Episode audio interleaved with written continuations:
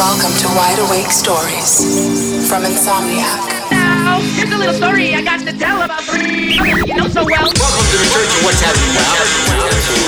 Wide Awake Stories from Insomniac. This is a journey by a journey which along the way will bring to you new color, new dimension, new value, value, and a new experience. Broadcasting from the Insomniac HQ. This is Wide Awake Stories.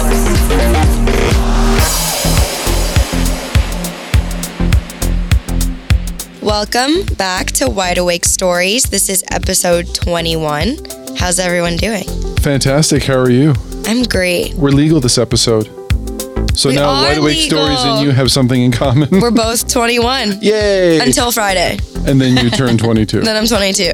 Oh, well, so we then tried. I'm up to date with these shows. we shows. tried. All right. It's all good. Hi, Deirdre. How you doing? I'm doing well, thank you. Good. And Mr. Mr. Bailey? Marvelous, thank you. Yes, yes. Wonderful. Wonderful. Quite, quite. How has everyone's year been? This is the last show of 2018, our December episode. So obviously a time of reflection and pause.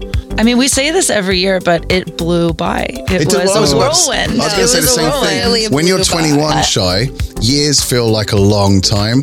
When you're 30, like me, Nudge, years, nudge, wink, wink. years go so quickly. It's just stupid. I, I'm just shocked that it's the end of the year already. Yeah, well, the four stages of, of, of men growing up as it relates to the holidays is stage one, you believe in Santa Claus. Stage two, you don't believe in Santa Claus. Stage three, you are Santa Claus. Stage four, you look like Santa Claus. so that's pretty much how it Well, goes. I've never heard that before. That's funny. you can use that if you want. I'm turning So grey, true. that's for sure. Um, I, the, the year did fly by, but there was a lot of amazing stuff, a lot of amazing albums, experiences as well. Obviously, EDC was a big one for all of us here because we had camping for the first time, doing that again in 2019. But that extended the EDC experience for all of us working by a few days. But looking forward to bringing that back again for 2019, even better than before. What about shows? Dan, do you get out much with the baby? You bring the baby with you? Is the baby your plus one or plus one half? I did bring the baby actually. It was uh, he was he was good in the clubs. I just had to In Ibiza. Yeah, we I'm took- sorry, I- I- Ibiza. Ibiza. Yeah. Or Ibiza. Yeah. Uh, we took him there. It was fun. I didn't go as club clubbing as much this year, obviously. Because he's sober. I am also sober. Yeah. Oh, by the way, I forgot. What are we on now? Seven, ne- oh, seven. Do you know when you're doing well when you stop checking the sober That's- app every day? Yeah. So it's good. around seven months. Steve, what about you? In the music context, um, went to a lot of great shows, a lot of fun warehouse parties. Standouts, the Fortet show this past year was incredible. Oh yeah. Was I it felt- Masonic Lodge? at the Masonic Lounge, yeah, with the light installations. Uh, it was really special. Um, that's one that like will go down in the books, I think. I saw Nils Frahm in a church this year. That Oh, wow. was moving. That was really really cool. He is just like a mad science genius.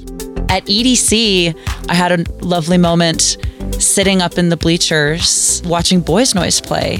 I love Boys Noize. I love Boys Noize, and it was just like really coming full circle. It Was like 22 year old Deirdre It like was- like, yeah, oh my I mean, the whole reason that I, well, one of the reasons I love electronic music, like what I grew up listening to, what I saw in Berlin, why I moved to Berlin, why I started working for Insomniac, seeing this artist play at Insomniac shows and then at EDC this year. It just, and just sitting, enjoying with friends and my boyfriend. And it was, it was really special. It made me feel good. Nice. Yeah. Shy, what was it? What was your highlight of 2018? I went to Japan. Um, I planned it around Fuji Rock Festival. So I got to see Skrillex do live covers of his old classic songs. And with Yoshiki, who's this crazy drummer from X Japan, um, who is like the Michael Jackson of Japan to them. I've never seen people love a man so much. Um, I got to see MGMT and Kendrick and Superorganism. I think they're so weird and so cool. So I think going to Japan and experiencing all types of music there was a good way for like the middle of the year. It was very inspiring to finish. Recharge your batteries. Yeah, I think I'm, sure. I'm just so used to going to, you know, some of the same shows year long when Mhm. we're working that stepping out and coming back makes you appreciate things a little differently and Oh, 100%. keep an eye out for you know different styles and the way that people do it than just a DJ set, which is kind of what we're talking about today, right? It is exactly what we're talking about today. It's an amazing segue. Thank you. Before we get into what we're talking about today, though, what about uh, we'd like to know what your highlights of 2018 were. So use the hashtag Wide Awake Stories. Let us know what your favorite moments in dance music were this year. What what was what were your highlights? Well, Shai alluded to, uh, this episode is all about live electronic music. So I guess the first thing we should do is pretty much define what live versus non-live electronic music is. So I think the easiest thing is it's not CDJs or turntables or just kind of DJing, if you will, as the Pre-recorded. main. It is not pre-recorded. Not pre-recorded. I think the easiest thing to do to describe live electronic music is to just agree that it doesn't exist. Hmm. I completely disagree. I'm like I'm doesn't like, exist. I, like It doesn't exist. What, what do you? Are you the drum machines have no soul bumper sticker It's, guy? it's, or it's it's you can't do electronic music live. There is it's electronic music. It, by the fact of what it is, electronic music doesn't means it can't be done live. That's not I think there's an extent. I think there's an extent. Like I, I've seen DJ sets in the past year where I'm like, God, this is not live. Like this is literally not live. So you've got two people on a stage and a bunch of synthesizers and drum machines. You're, you're they're loops, so it's like it's not live. You, you can't you can't play live every every drum, every No, pad, but every I- kick, every pad. You can't. You just can't do it. So sequencing is the word that we're looking for. Right. You can, I think, you can still sequence and have a sequencer and run things in a sequence and still have a live performance. Hmm. Absolutely. I would say there should be another word for it because it's not live. Is like you know. Well, let's admit then that you've now in band. backpedaled because it does exist. Flip flopper. I just don't I think just they wanna have be the a controversial word. one. There is just there's just like not another word aside from live. It's it is semi live. That's the thing. I have so yeah, many. but imagine seeing Gorgon City semi-live on a flyer. That's that's why they that's why they they call it live, non-DJ set or DJ set. I think it's okay to say that it's live, but you know, we're now in a space and time where we can have this conversation and figure out what it means rather than saying it doesn't exist. That's basically what I want to acknowledge. Well, with the advent of, of more uh, MIDI devices and what's the word I'm looking for? Uh, just Like synthesize, synthesizers and not just and synths, pads, but, but but yeah, like The the, trigger stuff devices. that Am- Amadio makes and like what Sasha used when Tra- he started tracks doing and trigger stuff. All that yeah, kind of- yeah. Uh, people can be super super creative using samples and sequencing and still be super live. Like Arab music is uh, to me a perfect example of someone who just goes ham on on and sort Kink of push buttons. too. I mean, Kink has so many gizmos and gadgets that I have no idea what they're called. Exactly, but you have no idea what they're doing either. They put them on the stage. Dan Deacon. They I put watched these things on the stage. but I watched Kink with Ame literally play live. He would show Ame what he was doing on a tiny little keyboard that you could hold in two hands that looked about the size of an extra large Sega Genesis. Ame would watch what he was doing, is like, got it, and would riff off of it. And they were bouncing recordings back and forth and completely riffing off Bouncing of each recordings back and forth isn't live. It's just But like it it's is just if you're next creating it in the moment. It's just I think next that the word mixing. Shai, give us the definitive word here. I think that the way that live is used is not just mixing on a CDJ. It doesn't mean like live band.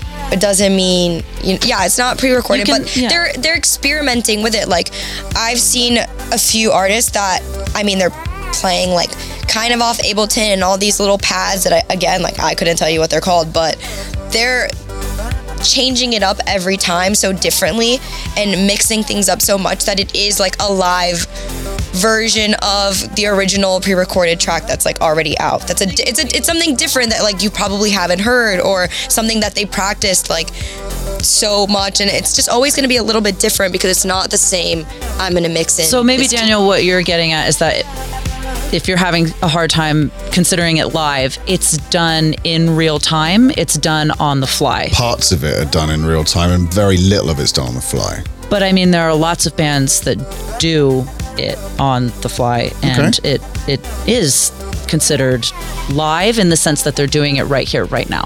I mean, if you have like, if you're someone's playing the keyboard and you have someone playing on the drums and you're doing a live, live version of a song with a band or an orchestra, then Sure. yeah, it's live. Like LCD. Right. That's live. That's live. Yeah, that's live. Yeah. I think there are more bands doing it now and certainly attempting to do it now Right. and they want to do it now and when they're recording or producing their releases Mm-hmm. the next step for a lot of upcoming artists or people who are inspired by live acts that Mm-hmm. they consider themselves band and they try to create a band experience when they tour a show So looping things that have been pre-made and tweaked and mastered isn't isn't what I consider live. So in order to do a full electronic music live, you would need 50 people on the stage because that's how many stems there are in a track. That's how many parts there are to a record. Someone some someone is doing the hi hat. someone is doing the kick drum. I guarantee someone is you- doing the top line. I guarantee you, Rufus, 10 years from now, would want to do something like that, just the way like Moby would do a full orchestra. Like, that's that's obviously a dream, but when they're touring in their third album, fourth album, that's not really possible just yet. They can do maybe a three piece, four piece, five piece, but it, it, it does exist. BT is someone who came to mind when we were chopping up this topic initially because I remember seeing, I mean, you'd be hard pressed to find someone who is as nerdy and geeky and studio driven and sort of, I mean, he made his own freaking beat stretcher app many, many years ago. I remember seeing shows where he was on stage with a keyboard. It was on this cool little spring thing. And he had a bass player, he had a drummer. Um, I think there was even a guitar player. So I would consider that like the early iterations of sort of live, well, obviously Kraftwerk too, but Yeah, Kraftwerk, I mean, and then it kind of went away when the superstar DJ era came around because I electronic music see. I got don't think so it went big. away. It just was not at the forefront. And Yes. then the big DJ craze and that rock star mentality of one person, you know, Yep. with their hands in the air, you know, But now who do we? I mean, you've got like you said, RÜFÜS DU SOL, RÜFÜS DU SOL, ODESZA, the presets, yeah, they're awesome live. And let's not forget Soulwax when they tour. That live show is amazing. yeah. Um, Hot Chip, I consider that to be live electronic music too. Um, and then you know Granddaddy's Underworld when they tour, that's a live electronic act as well, and just one of the all-time greats. And then in the Rufus interview, they talk about Trentemøller. Trent Muller live is awesome. So let's dig into our our two guests. Uh, you can probably tell who one of them is already, Rufus to Soul. Big scoop, by the way. Well done. Yeah, for sure. The, the intrepid uh, reporter John Ochoa out our, our East Coast office, uh, taking care of that interview and talking to the guys um, before one of their shows that they played over in New York. Wide Awake Stories from Insomniac. We're sitting here at Terminal 5 in New York with John and James from RÜFÜS DU SOL, arguably one of the biggest live electronic bands in the game right now. Uh, let's set the scene a little bit. This is night one of a three date sold out run at this massive venue, and this also marks the end of your 24 date North American tour. On a scale of 1 to 10, 1 being well rested, 10 being I need a medically induced coma, how tired are you? We're, we're, we're going into 11 territory right now. No, we, we, yeah, we've, I think we started going to the colder climates about a week and a half ago, going through like Detroit, Chicago, into Minneapolis. You know, we went to Canada for a little bit. So I think the cold's getting to us a little bit. Um, and, you know, yeah, it's, it's pretty exhausting touring, you know, playing shows night after night. But we're, our spirits are very high. Yeah, yeah, I'd say this is the most sick I've been actually at the moment. Because, yeah, just the touring lifestyle catches up with you. And we've also been working on some things behind the scenes. So we've sort of been just, I'm really burning the candle from both ends. But uh, every time you get on stage, you're like completely reinvigorated. Um, it all seems very, very worth it. Has this been one of your biggest tours today, or if not your biggest tour to date? Yeah, I mean, in in terms of the fact that we have been playing the biggest shows we've ever played, I guess in, in general, these are the biggest headline shows we've ever done. Really, like uh, we you know played a venue in San Francisco that was the Bill Graham Auditorium. That was eight thousand six hundred people. Uh, so it's pretty surreal to like be playing such like when it gets beyond a certain scale, it's like kind of mind blowing. We're really stoked that it feels like there's still this momentum, you know, and there, there are people who are connecting with our music on such a on such a scale. We know DJs and electronic artists tour like crazy, especially in North America. Some often performing multiple shows a night. What's your tour setup like? How are you? Are you in a Are you in a tour bus? Do you have multiple uh, people touring with you outside of the band? Yeah, it's evolved over the years for sure. I mean, uh, it doesn't seem too long ago, or at least it's like burnt in my memory um, of us being in a van, um, traveling around America uh, or Europe and Australia with just the three of us in the band and one crew member, like who would drive, he would tour manage, he would uh, do sound, like, and we would all pack up after every show and do like these loadouts through like crazy scenarios of like pushing people aside and stuff. And over the years, it's evolved to now we have like 16 people like on tour with us. Uh, we have like two tour buses, a semi trailer um, full of all our gear. Um, and a lot of this tour has been back to back to back shows. So you sort of play the show um, and then you jump uh, on the bus and you sort of like go to sleep in your bunks and uh, you wake up in the next city. And uh, we search for the nearest coffee shop and we, we do it all again. Do you ever wish you could make life easier and trade the guitars for the CDJs? No, I don't, because I guess the cool thing about what we do is that we are a live act, but we also love club music and we get to still DJ. Uh, we're playing an after party tomorrow night at Schimanski, which we played at a few times. Um, so you know we kind of get to the best of both worlds a little bit and that's kind of at the heart of what we do is we channel our favorite more sort of niche underground club influences and stuff that you know isn't necessarily crossover in any um, in any way. But then we love, you know, music that involves instrumentation with our bands. We listen to Radiohead growing up. You know, we love Foals. Um, so, you know, we don't. There's no trade-off needed.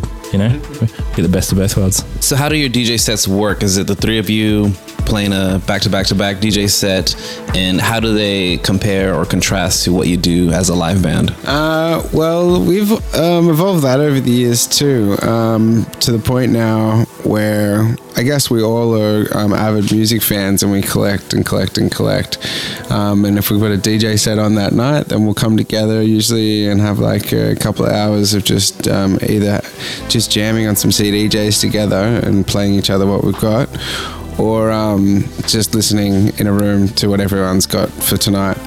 And then in that way, we all sort of across all the music and we're able to, to sort of um, be able to plot a journey together on the stage that night, um, which is really fun. We just get it, yeah, so it's sort of back to back um, as long as we all know the music. When you launched RÜFÜS DU SOL back in 2010, did you always picture it as a live band? Or were there ever any iterations of the band that was not what it is today? Yeah, I think the initial vision was always that it would be a band, like, and that's been really str- a really strong uh, thing for us, like an identity for us, is that we are a band, and that you know, while behind the scenes, like when we work in the studio, we all you know contribute every like we we're not re- restricted to whatever we do on stage. Everyone can program drum beats everyone plays keys contributes vocal melodies. It's kind of like just this really nice collaboration. But as a as an identity and like as what we yeah identify with as a group we're you know a band and that's always been like the the heart of the project is yeah that crossover of a band that also listens to club music and delves into the, the world of electronic music. And when you write music as a band, let's say for the new album, do you write it picturing what it would sound like from the stage or as what it would sound like on an album? Yeah, no, uh, I think it's good just uh, having the experience that we do now of playing um, festivals around the world and so on, is that we have that knowledge in the studio to go like, oh, this is like a part that would really help uh, energize a set or that would really sort of break it down. Um, so we can use things like tools uh, on the stage. But um, generally, we're also just trying to work on a feeling whenever we sit down to write a song and most feelings can be used on stage and we can sort of harness that in any way later um, so we really just try and um, garner that headphone listen um, that we're recording it right then and there and make people sink into a feeling whether it's pure like joy or whether it's heartbreaking or whatever it is with regard to your creative process, how does it work? Who does what? Who contributes what music? And how do the songs come together? It's pretty fluid between all of us. Uh, you know, there's no fixed process as to how we start a song. It could be basically like when we wrote this record, we found a spot in Venice, in uh, California, and um, it was an Airbnb that had this disused studio in it, which was like a fully acoustically treated space, but hadn't really been used for years. So we decked it out with a lot of like synthesizers that we wanted to get for a while, some drum drum machines, guitar pedals, like little effects units. Um, and basically it was like a playground. And like every time we write an album we kind of make a different iteration of this playground. Um, and so we'll go there and like you know someone could be jamming a keys like a chord progression and we'll go oh that's sick. Let's go from here. And we'll try and go with the spark as quickly as possible and if that dies out then we go all right let's start again then we might re- like if we're listening to an act that we really love um, and there's a kind of beat that we really like and we go oh let's try and reference a similar kind of beat might go from there you know, it could be any any number of things, or we could just aim for go. Let's write something that feels like a certain feeling. It could be joyous, you know, a bright, you know, kind of thing, or we, let's make something really dark. So yeah, it's really it's not really fixed. It's really fluid, and basically the thing that we're I think getting better at is pursuing the initial spark and um, trying to run with that. And I think that's the, the skill set that we're developing. John, in a previous interview, you said that electronic music doesn't need to be strictly electronic. What did you mean by that? Uh, yeah, I guess that's just something that we've always um, based what we do on, um, so that we always work within two worlds. Like uh, we work with electronic music, but we also work with live instrumentation and textures and organic, um, uh, yeah, sounds. Um, and even just by like chopping up like a, a little guitar lick or something um, and completely digitizing it um, in some way you know it's it's then electronic music but you're using uh, organic textures. So uh, yeah I guess that's that's something that we play with a lot is just trying to combine those two worlds um, often.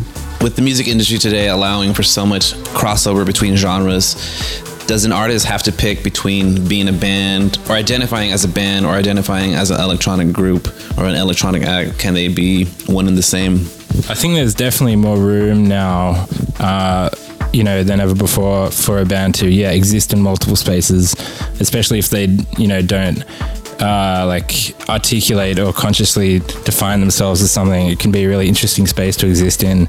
And bands, some you know, there there are a lot of groups that are delving into like you know psychedelia as well as electronic as well as you know rock as well as soul throwback. Like more than ever, it's like a um, pastiche. Uh, like a pastiche era in a way, you know. Things are like yeah, there's like a lot more blending and I think yeah, it's just a way more interesting space to exist in. Yeah, and that's something that we're like all grown up like hearing as bands um, have like grown up uh, like Radiohead with a much more thrashy indie sound, and then like um, have pursued interest in electronic music um, in different records and things like that, and that really excites us too, not to not be held, held to anything. So, speaking of what you grew up listening to, who are some of the artists and bands that influenced your sound when you were younger or now? Um, yeah, I guess like we were talking about, listening to Radiohead, uh, who's like a band who also pursued electronic and mixed that. Uh, but also, like I remember listening to Chemical Brothers really early on. That was a big influence on us uh, artists, and they, you know, in the same way, they're an electronic act who had a huge live show. Um, Trentemøller, that kind of European electronica, Booka Shade. Again, you know, like an electronic act who now are like really renowned for their live show.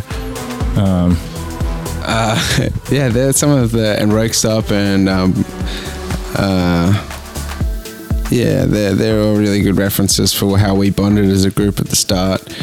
Um, and then I think like uh, Moby was one of the first uh, um, sort of examples of someone where I saw play with those um, two worlds, which we were talking about earlier.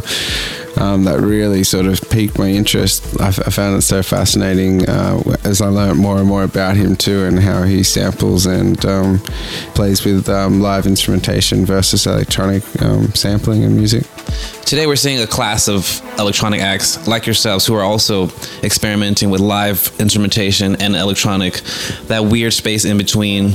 There's you guys. There's ODESZA. We're talking about. Do you see this as a future trend in, in, in electronic music with more live electronic bands happening? Yeah, it definitely feels like that's uh, the the trend at the moment, and there, there's a lot of interest in you know this kind of iteration of electronic music, perhaps as a reaction to you know what the EDM, you know, in inverted commas, what the EDM thing became. Uh, you know, it's like a people are there's like a re resurged interest in you know performance and instrumentation and skill you know that kind of skill set.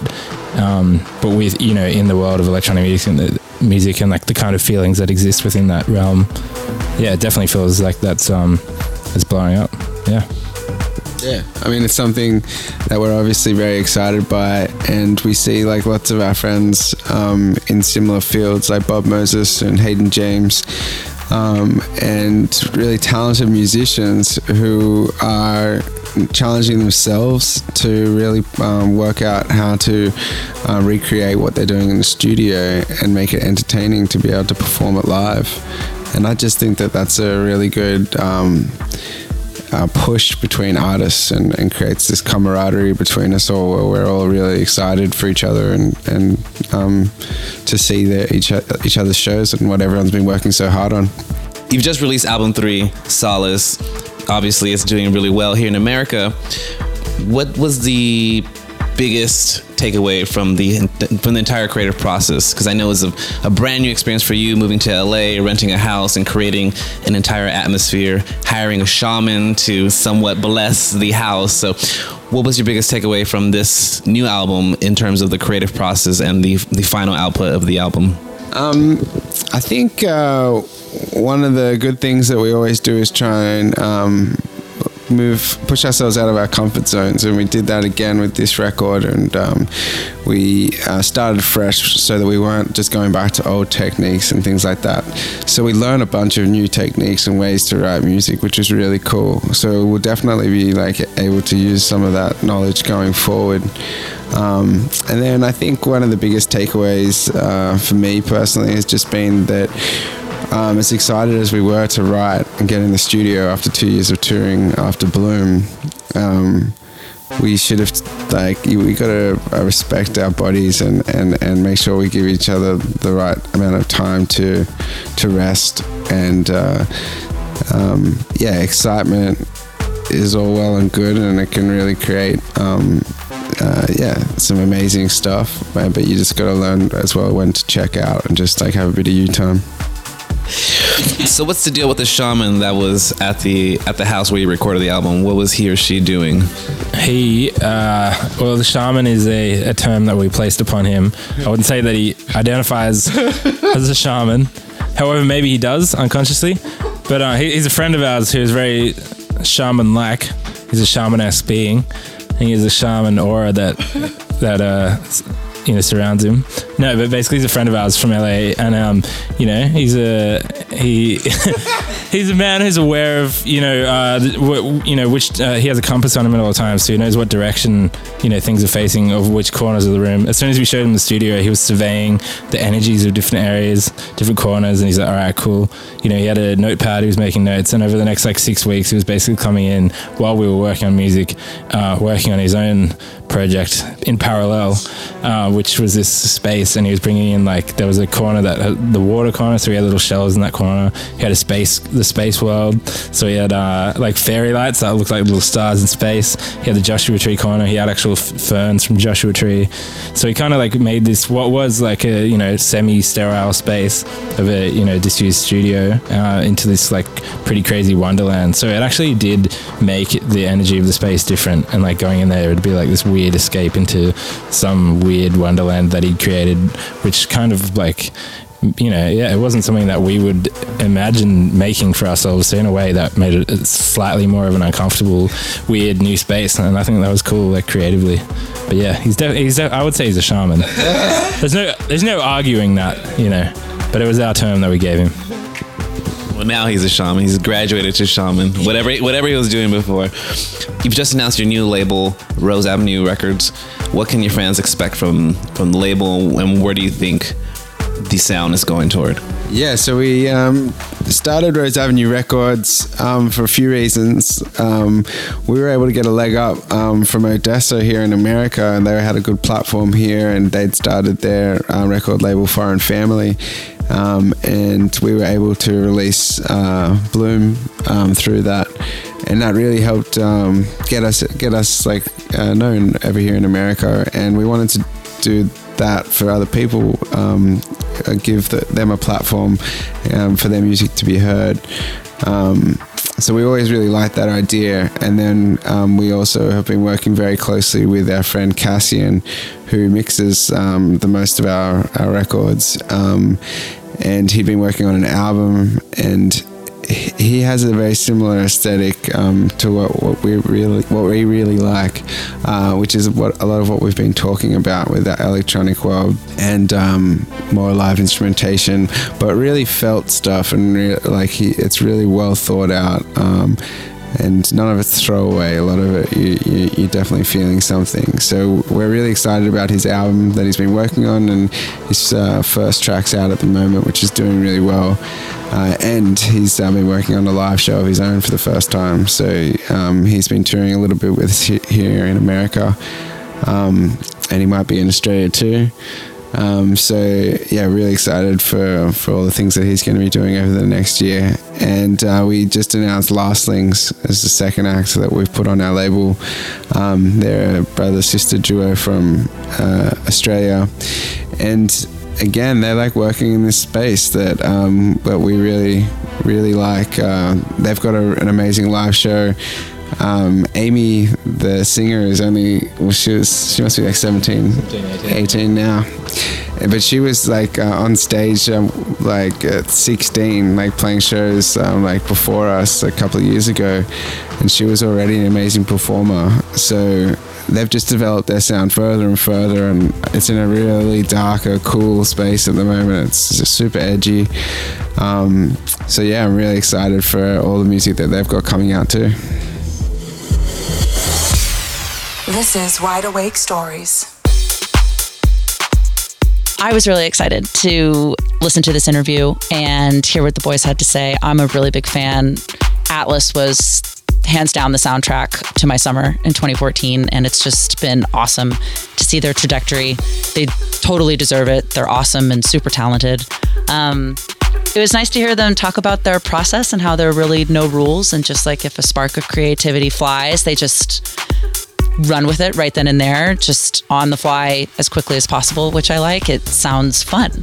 You know, it doesn't sound like they're taking it too seriously. Like, obviously, they're going to want to produce the best song possible, but they seem to just have fun with it. And it's clear that this is just kind of the fledgling stages for where they do want to take Oh, absolutely. their sound they they have show. a long career ahead of them, and they're all really dedicated and they're all really creative and passionate.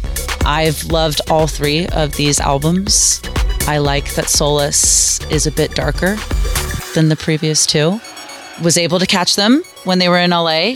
She caught me too. Yeah, I saw Shy. I saw Shy. Literally. Shy caught me. Shy almost tackled me. Shy almost tackled me. Um, I was thriving You there. were It was just thriving. You very were like thriving. It was cute. Were the you living your pla- best life, as they say? I felt like the girls that I would probably roll my eyes at when they're jumping around like super obnoxiously, like screaming, "You were right," but you know what? That was me. Like I was smack in the middle. Like you were not alone. So many people were singing was like along, bouncing. Yes, like, they jumping played, up and and a down. lot of people knew the new album a lot better than I thought they would. I was surprised how much I even knew. Like them doing it live and not a DJ set, playing out the entire thing. and their live shows only continue going to continue to get better and better. I unfortunately missed the show. Okay, well, then you know I what you was out missed. of town. They covered Glory Box. By Portishead? Yes. Are you serious? It was amazing. I was just playing Portishead in my office the it other was day. amazing. You came in and heard so it. each night they did sold out shows Thursday, Friday, Saturday. I went to the Thursday show.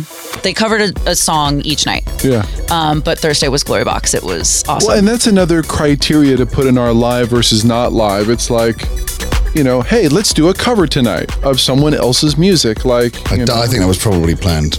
Oh, it was absolutely I'm sure, of planned. course, it was planned. Yeah, we're not saying it just wasn't it. planned. I tell you, actually, I will, I will, I will uh, retract my electronic you. music Ah. can't be live We win. statement because uh, something I've been reminded of during this chat is that I went to see a live electronic act this year and it was fucking amazing. What did you see? It was Bonobo at the Greek. Ah, yes. There you go. I was waiting Snaps. for someone But to bring then up Bonobo. He actually has a full live band. Yes, he does. With Yes. orchestra, with drummer, with everything, and he stands in the middle and he conducts the whole thing. So you And stand throws him- corrected, sir. Well, that is live. Yeah, that is live Corrected. electronic music, and Bonobo is incredible. And it was. He is, it But you Yeah. said you don't think that live electronic music is a thing, and you're here like. I, I uh, stand corrected. Bonobo. There we go. Bonobo's We have it on tape. We have it Bonobo is a good one. Yeah. Yeah, he's I- incredible. Love Bonobo. Yeah. I love old Bonobo. I love new Bonobo. I love all Bonobo. I'm It's seeing so Bonobo. good. I have to say, I do like back in the day Bonobo. Oh, Yeah. oh, ding, ding, ding, ding, ding, ding. We're, we're at one back in the day count. Yeah. Speaking of back in the day, Chai, what's your opinion on Orbital and their old work? Oh God. You guys are putting me on the spot. Do you have any cricket sound Shai, have you ever seen Have you ever seen the movie Hackers? No. Okay. Well, I was going to say young- while, young while I kid, young missed episode. Rufus, I was in town when Orbital, the brothers Hartnoll, came into town to play the Belasco, which was an amazing show. For our younger audience, like Shy, Yeah. why don't you explain the importance of Orbital, who they are, and what they're responsible for? I have one one track. Chime? Halcyon, on and on. And on. And on and on and on. And on and on. And on and on forever. And on. I would say I caught on. albums of an electronic origin that had songs 10, 12, 15 minutes in length that still managed to be huge touchstones in the dance music canon. Because right now you have something that goes beyond three minutes and 30 seconds or four minutes, and you lose everyone's attention. Hmm. Disposable culture right now. Yeah. And these guys put out records. Not only did they have singles, to Deirdre's point, they had 10 minute track that blended into a six minute track, which meant you had a 16 minute listen experience before the song actually stopped. That's the good stuff. It's really good stuff. And can we talk about how those guys who have broken up and gotten back together probably two or three times because they're brothers and brothers fight? Oasis, mm-hmm. Black Crowes, mm-hmm. Spacehog. You done your research. I know brother. Ba- I have triplet sisters, so I'm very well versed in. Yeah, I, I don't think he had Sibling to research rivalry. any of that. Rich Rich had that off the top. Yeah, yeah, yeah. He didn't he I didn't was research any struggling. of I that. had Oasis, but he got there quicker. Orbital have been around, and Chime and Summer Halcyon they're probably older than Shy. They probably actually are. When was when was Chime released? Probably before you were born. 90, wait, 88? Oh, 96. No, eight- eight- late 80s, early 90s. So if you if you are in your twenties and you haven't checked out Chime, go back and go on Spotify and listen to everything because they're immense. Well, And really also did- watch the movie Hackers, and then Yeah. I guarantee you, you'll know. And you'll get the holy trinity of electronic music, which yeah, is yeah, Mm-hmm. yeah. Chemical Brothers, Orbital, and Underworld. To me. Throw the Prodigy in there too if you like a little bit of your. Oh hell punk yeah, rock. that counts as live electronic too. I can't believe we didn't talk oh, about yes. that. Hell yeah. Okay, I said I stand corrected. But as always, uh, the boys were delightful. Uh, they were actually featured on an episode of Wide Awake Stories a couple years ago. Um, but they've got a new album out. And they're talking about it and they're touring. So good for them. This is Wide Awake Stories. I'm sitting here with uh, Phil and Paul Hartnoll from Orbital on this latest episode of Wide Awake Stories. How's it going, guys? Fine, thank you. Yeah, really great. How have the shows been in the States? It's been brilliant so far. I mean, we're just doing three. We've done New York and San Francisco, and they were both excellent. So, you know, we're in LA. It's Saturday night. What could possibly go wrong? Don't jinx it.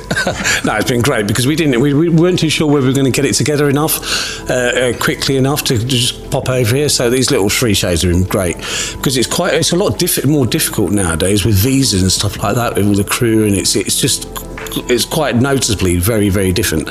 So we managed to get all that together. And uh, yeah, so we've got visas for everybody for 11 months now, so we're definitely coming back.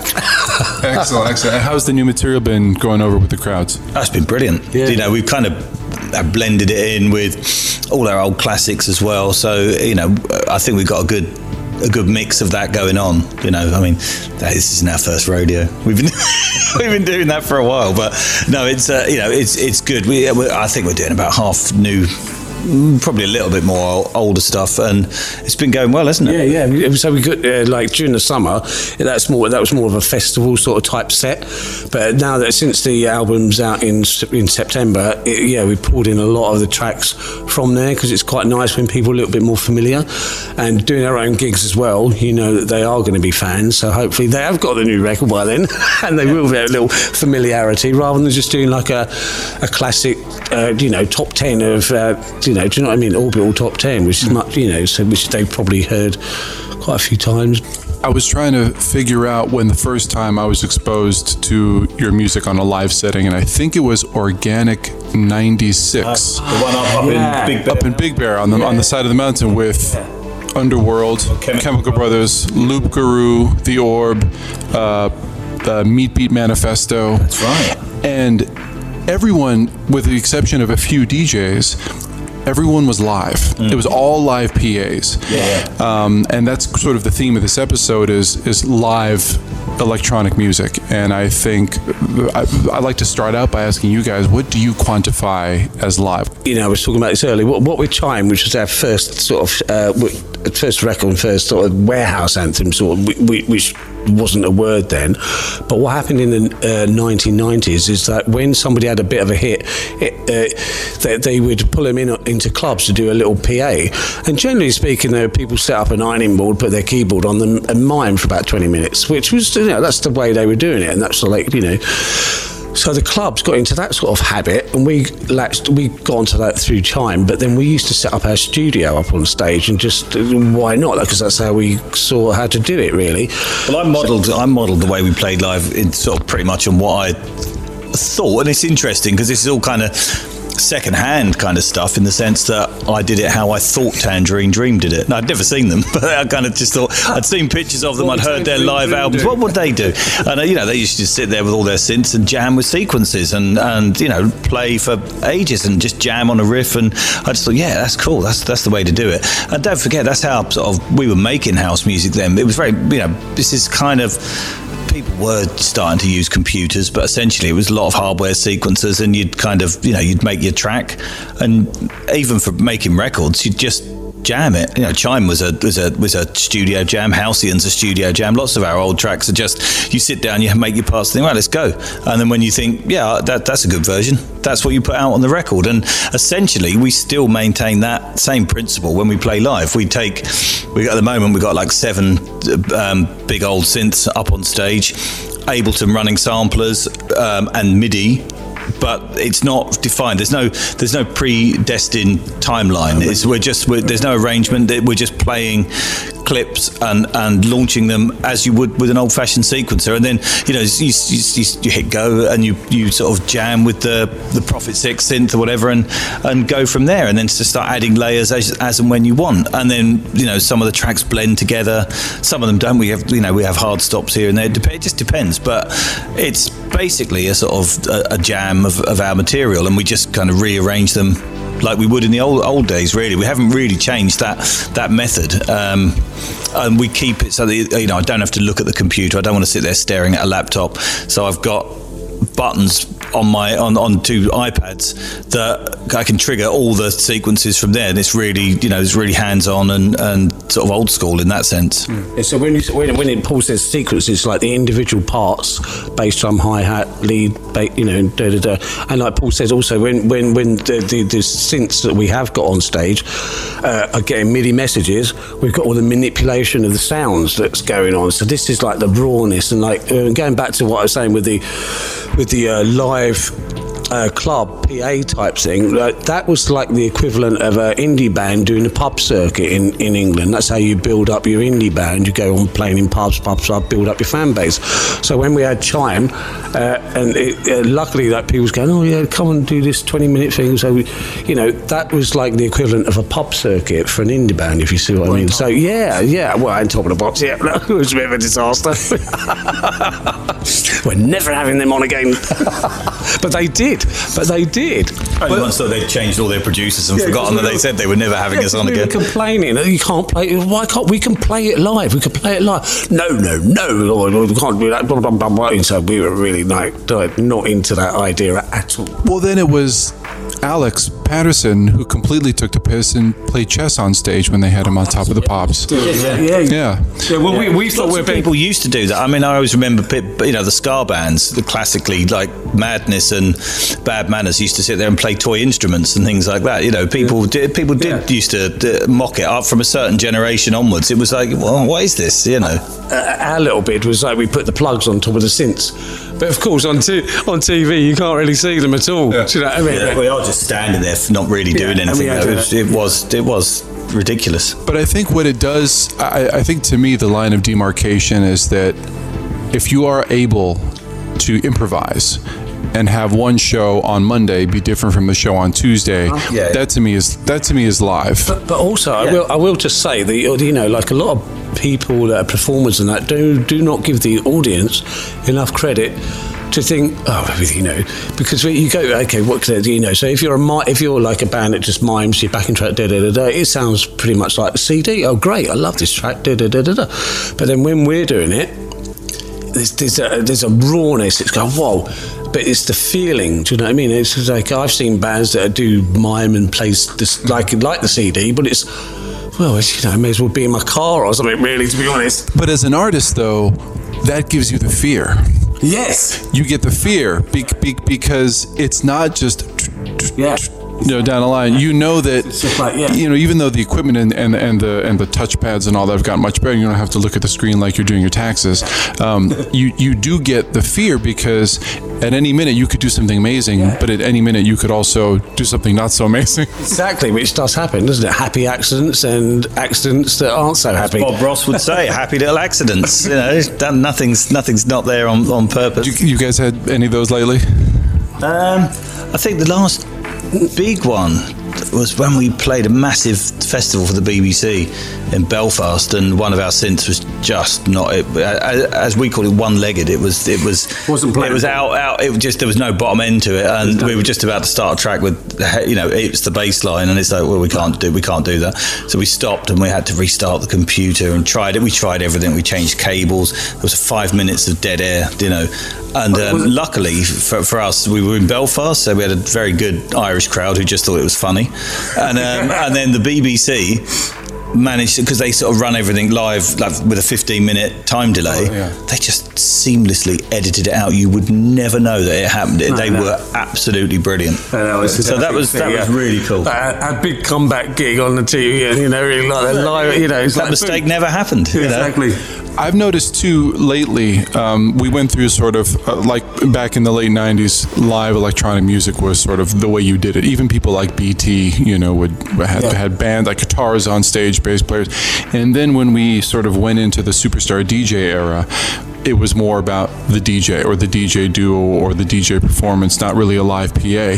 But over the last few years, I've definitely noticed. I'm curious if you guys have too, a sort of resurgence in in electronic music artists representing themselves on stage with drummers, with uh, with, with string orchestras. Uh, Have you have you noticed that too? And is there anyone that you've seen where you're like, hey, they're they're doing a good thing? Yeah, well, that's that's one way to go, isn't it? Um, and lots of people do that. Um, for for us, because I've thought about doing it.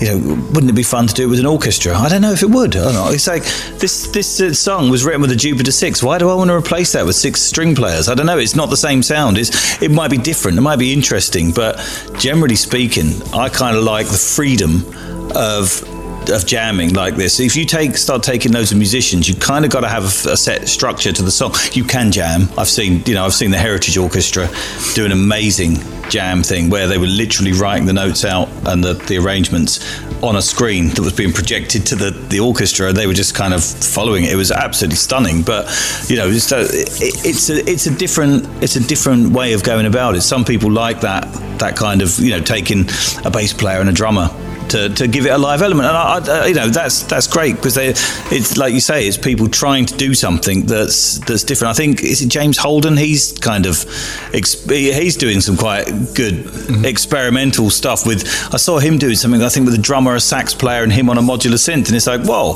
doesn't sound anything like his records, and he's but he's doing something else, and it's kind of like, well, that's interesting, you know. Yeah, I did a solo project once. Uh, I don't think it was before. I did Orbital before just before Orbital version two started, I think. and uh, yeah, yeah, and uh, and uh, you know because you you're making the music up in the studio with all your drum machine, da da da da da. So then to, convert it live seems a bl- little bit. But anyway, I did this thing and I got Will White from the Propellerheads. He's the most fantastic drummer ever, right? He really has got himself electronic kit, and he can jam with improvisation because he's so he's really really good. I had a keyboard player as well. It's really you know, and it was sort of jamming. But for us to then take, it, it, it's like what what are we doing here? You know, for us to then take what we've done in the studio and then to convert it to a drummer. ju- What is that? Unless they bring something to the party, there's uh, there's no real. You're just doing it for the what you doing it for. You know, I think like- for me, the, the, the live element, the thing that, that I couldn't do it without, is the sort of having the big hardware synths on stage because that's the that's the different element because we're playing tracks, we're using different synths, so they've got a different inherent sound, and we're manipulating them and, and playing the synths, playing the sounds, um, producing all of that stuff on stage as you go along on the fly. And I like the the, the tight setup of just two people, so you can properly. There's no there's no kind of checking in with the rhythm section to make sure you know we're going to extend this bit and all of that kind of thing. I mean, I've done it, uh, you know, at the same time that Phil was talking about. I did a thing with nine musicians because I did an Oh, yeah, yeah, orchestral album, mental, yeah. and um, and we boiled that down to nine people, a couple of string players. You know, we did things like replaced, if you like, the whole string section with a, an accordion player and that kind of thing. So we changed it again, Mm-hmm. and that was that was great fun. But it was interesting because it was very rigid in one way because the, the structures, you know, with nine people, they were reading from sheet music, and you know, that the songs had to stay the length they were. You know. It's almost less improvisational with more people. You would think that it would be. But then you get the bonus of nine people playing together in harmony, which is a different a different thing, you know. And it's like, it's like I don't want to. If I go and see the Pixies, I don't want to see them improvise. I I want to hear the, the songs. You know what I mean? And it's like, but that's four people going, you know, like really hell for leather on stage with no backing tracks, and it just sounds brilliant. vocals as well. But the thing is, with your um, ideal condition thing, is what you were talking about earlier, right? With the yeah, Paul wrote that it was like orchestrated. Yeah, no, it was written for for players. Yeah, so, so, it why wasn't like we're not on sort of converting it. But uh, going back to yeah, yeah, how you started the question, really, there's a definite distinction between a superstar DJ who essentially mostly like in that realm they are there for a job and they are there for the create the vibe of and, and generally they're playing uh, you know records from other people producers and, and they are there to like get the party started da, da, da, da, you know and doing all that. Whereas you know we are an electronic band that you know when the you know Underworld and everybody like that we we're not there to to like play a load of club music. That's not our prime, our prime directive. Is not to make people dance. It, it, it, or, you know, It's to play. It's to play Satan and make people lose their mind, which is what happened to me in 1996. Thank you very much. yeah, exactly. Well, that's it. But it's you know that- it's- it's not to be. You know, I know you know, DJs are part of what we call you know the dance culture, and, and bands like us, and you know like like you say, Underworld, Chemical Brothers, we're part of the dance culture. We don't mistake the two things as the same thing because we're playing. You know, we're playing. jobs. We're playing a gig. jobs, yeah, yeah. they? They're two you go to different you know you can't do what we do in a little club. Well, you can, but it's not the same. We've got a big production. We've got loads of gear. We're doing a gig. You know, we're on at nine. And we're- it's all over by eleven. You know, people like if you go to a club, you're not going out till eleven. And that, But- but- but then that's what, how it works symbiotically. You know, it's like people can come and see this. They can go and see, uh, you know, go to a little sweaty nightclub and dance their socks off till four if they want to. It's a different. It's a different thing. But but we're going going back to when I first started back in the nineties when we used to jump on the PA bandwagon. That was that was a little conflict of interest because they, they you know people were like, well, they're going to play the hit. It's all going to be dancing. Like no, this is all. We're going to play like used to play Satan, didn't we? It was like a slow Clear down dance floors up and down clear the the dance floor, breadth of England. like a, a, a hip hop sort of bass sort of thing, like guitars and like Satan, Satan, Satan. It's like, oh my god, what the hell is going on? How uh, how has the traveling rig changed much apart from maybe a few more VSTI and a few maybe lost some synths along the way? No, we haven't lost any since along the way. I think we got more up there because they're, there's when we were doing it before. bijou. Yeah, when we were doing it before, we were taking all our ancient synths along with us and sampler. What we've lost is the digital stuff like the samplers and things like Korg Wavestations, which you can't manipulate anyway. So we've got all of that now sampled in Ableton because Ableton is essentially a massive sampler as well. Um, but we're still triggering it the same way we would from buttons on, you know, with the improvisational element. But we've got seven synths up there now. I don't think we ever used to take seven synths, you know, but because now everyone's making these really cool new sort of analog synths and digital, good digital synths, loads of synths with knobs on, and they're all kind of, you know, about Without- a foot long and, and half a foot wide. So you, Yeah. so The they're all modules with yeah. all the knobs on. So you can just take all these great desktop synths and they take up hardly any space. So hey, why not bring them all? You know, we've got we've got seven synths up there at the minute. I know that that mixing politics with music has always been something that you guys have sort of subversively put into all of your tracks, and I'm sure that this record and everything that's been going on in, in not just the U.S. but in the entire world over the last few years, um, even with the title of the record. Uh, maybe walk me a little bit through the spirit of the album um, because all the albums that you guys have are very sort of connected in terms of from beginning to end. There aren't a lot of things that you can just pull out of there. Everything is woven together pretty tightly. What would be, uh, in your mind, the narrative of, of this record? For me, it's a, the narrative is it's a score of the, the state of the world of the minute. You know, monsters exist. It's a bit. It's like a warning. It's like a, a triangular warning sign. You know, beware. You know, like an old medieval map. Here be dragons. You know, watch out. Just keep, keep your eyes peeled. You know, and some of the tracks, you know, reflect reflect that. You know, so the raid is a definite walk down. The, the alleyways and sewers of humanity, you know, um, and things like "Hoo Hoo Ha Ha" is a sort of hysterical kind of track, like being on a roller coaster, but one that you know is broken and you're going to fall off the end, and it's kind of you're all smiling and happy, but it's not. Go, it's you know, is this thing going to come off the rails? It's definitely you know, it, which is kind of what that that that very much for me, you know, that and the the, the track PHUK, you know, represent the sort of mess of, of the UK at the minute. You know, it's like the, the state of the state of England, like a nation about to come off the rails. But that, but having said that, that's like you know, you do an album, Monsters Exist. That, you know, for me, that sparks my imagi- imagination. Cautionary, danger, danger. Will Rob- Phil Robinson, you know? and uh, but yeah, but then you get like PHUK, which actually the track is, is an instrumental, sort of little bit more of a little upbeat, dancey thing. But then it- because we're doing an album and we're releasing it on commercials, you know, you, we get the title and you go, oh, actually, we can work with this, and it's go, you know, which all sort of helps tie it in, and a bit like I was saying, like you know, you had the punk scene all back in the seventies and eight, you know, the early eighties. Government didn't take any notice. So it, go, oh, yeah, you know, screw the establishment, da da da da. No doubt, yeah, bothered. Get the rave scene, the instrumental music, and all that going off there. I mean, you know, it's like, oh, send it. Thatcher spent millions of pounds just uh, uh, funding the police force to go and beat up everybody at rave parties. It's Me? like, have a word. He was one of them. Yeah. Oh, you were? Yeah, yeah, yeah. was, I got beaten up by the Metropolitan Police in Yeah, Sevenoaks in our hometown. It- It's it's kind of getting back to that time now. I mean, I think about that Prodigy Experience record with the artwork with the guy on one side of the bridge doing this and with the knife about to cut it and all the police on the other side. Um, joking. For Jilted Generation. Yeah. It, it really feels like it's coming back. And then you've got groups like you guys putting out records and Chemical Brothers are putting out a record uh, next year too. And all these heavyweights are coming back and the, the music is just so good. Well, but you see, the thing is with when you sort of like, some people get a little bit upset going, you know, because, oh, you know, we like hedonistic dance music and we don't, we don't, we don't like to, you know, when you're off your nut on here, you know, you don't want to be reminded of the harsh world. It's actually, don't ignore it. Do you know what I mean? We can, we can yin and yang about everything, you know, get like splattering here and splattering there.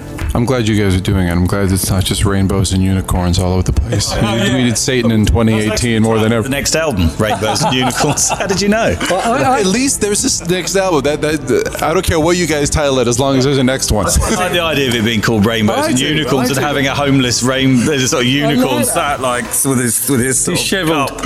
You, you heard it here first on Wide Awake Stories. Flaccid, a flaccid horn. Yeah. Should have yogged.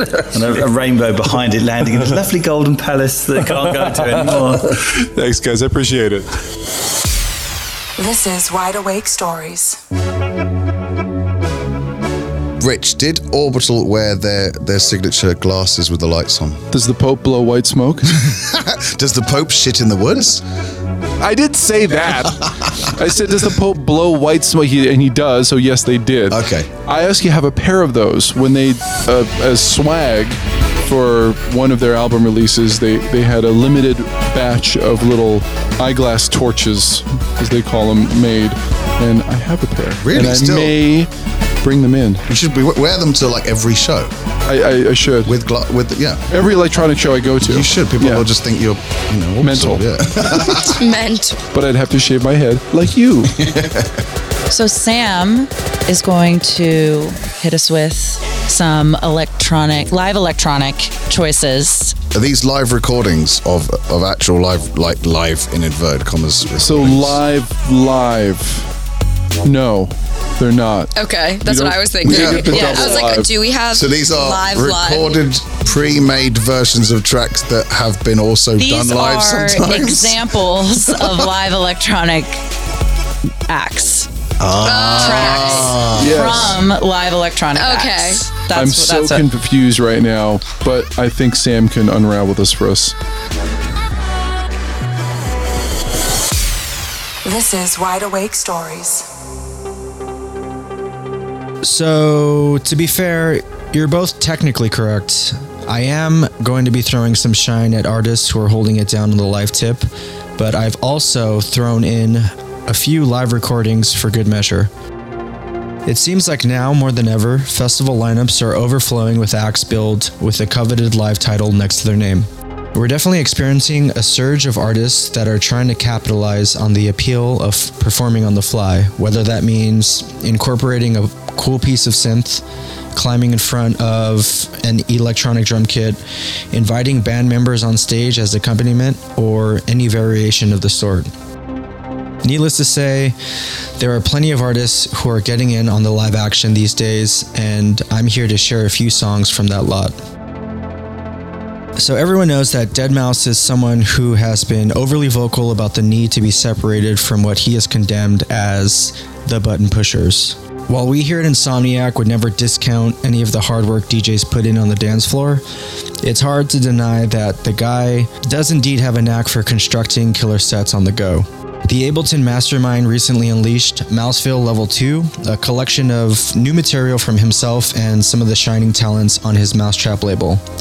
GG, uh, which is nerd speak for good game, is one of three originals that Joel himself has put on the compilation, and that track specifically comes equipped with two remixes, one from Galia and the other from Monster Get Down.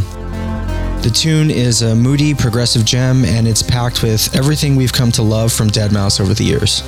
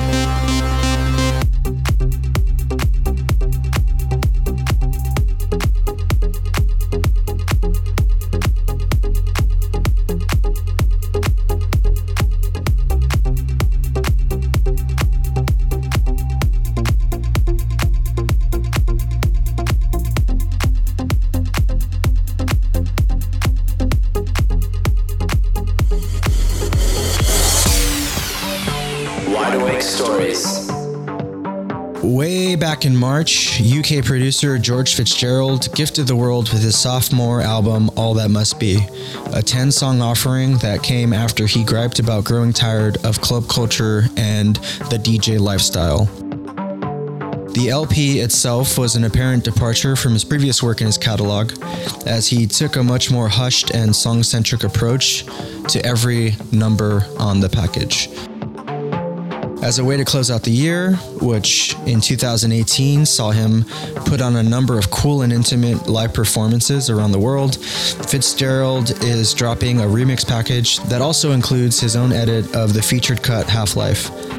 He's titled it the day version, and it sees him taking the energy of the original up a notch without detracting from the song's lush and brooding atmosphere.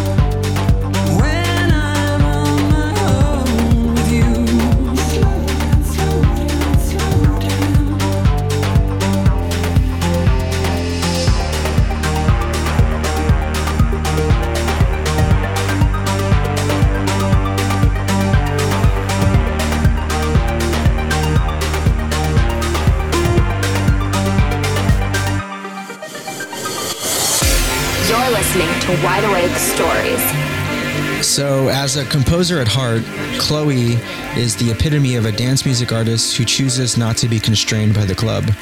She's as forward thinking as they come, really, and her LP from last year, Endless Revisions, really echoed her penchant for boundless experimentation. After a year performing live renditions of tracks from the album at festivals like Sonar and MUTEK, Chloe is returning with the live edition of that body of work, which is slated to arrive on her own label early next year. Each song is a reflection of her need to recreate and reimagine her own creations, and the manner in which she revisits the dawn is essentially an art form in and of itself.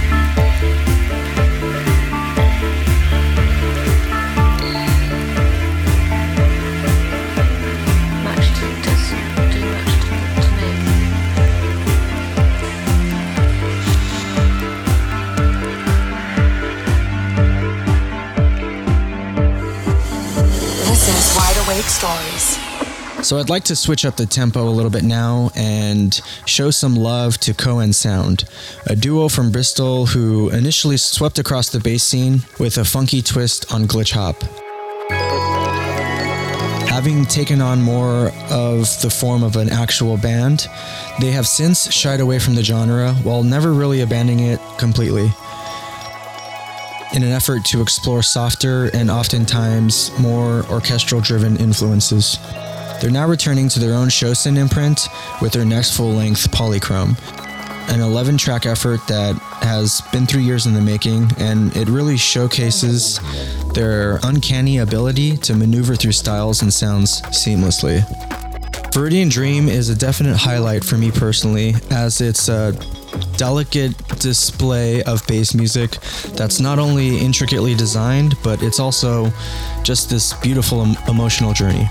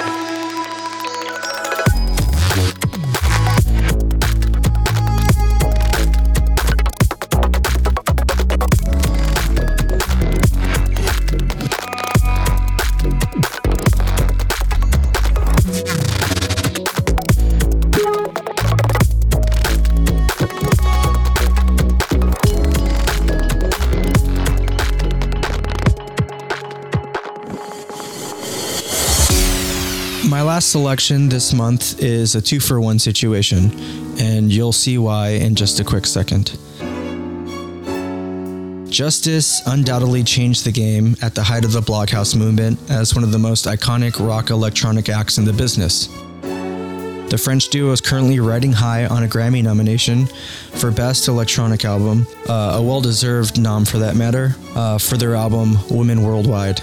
Their home base, Ed Banger Records, also celebrated their 15 year anniversary earlier in the year by having 27 classic records from their catalog done up by a 70 piece orchestra, and a whopping seven of Justice's songs were selected for a reimagining at the affair. The recordings of which are now available, and to be quite frank, there's honestly nothing quite like hearing Dance, one of their most iconic records, which I'm sure you've heard countless times on the dance floor. Um, to hear that take on a symphonic incarnation. I can't think of a better way to close this segment out than this track.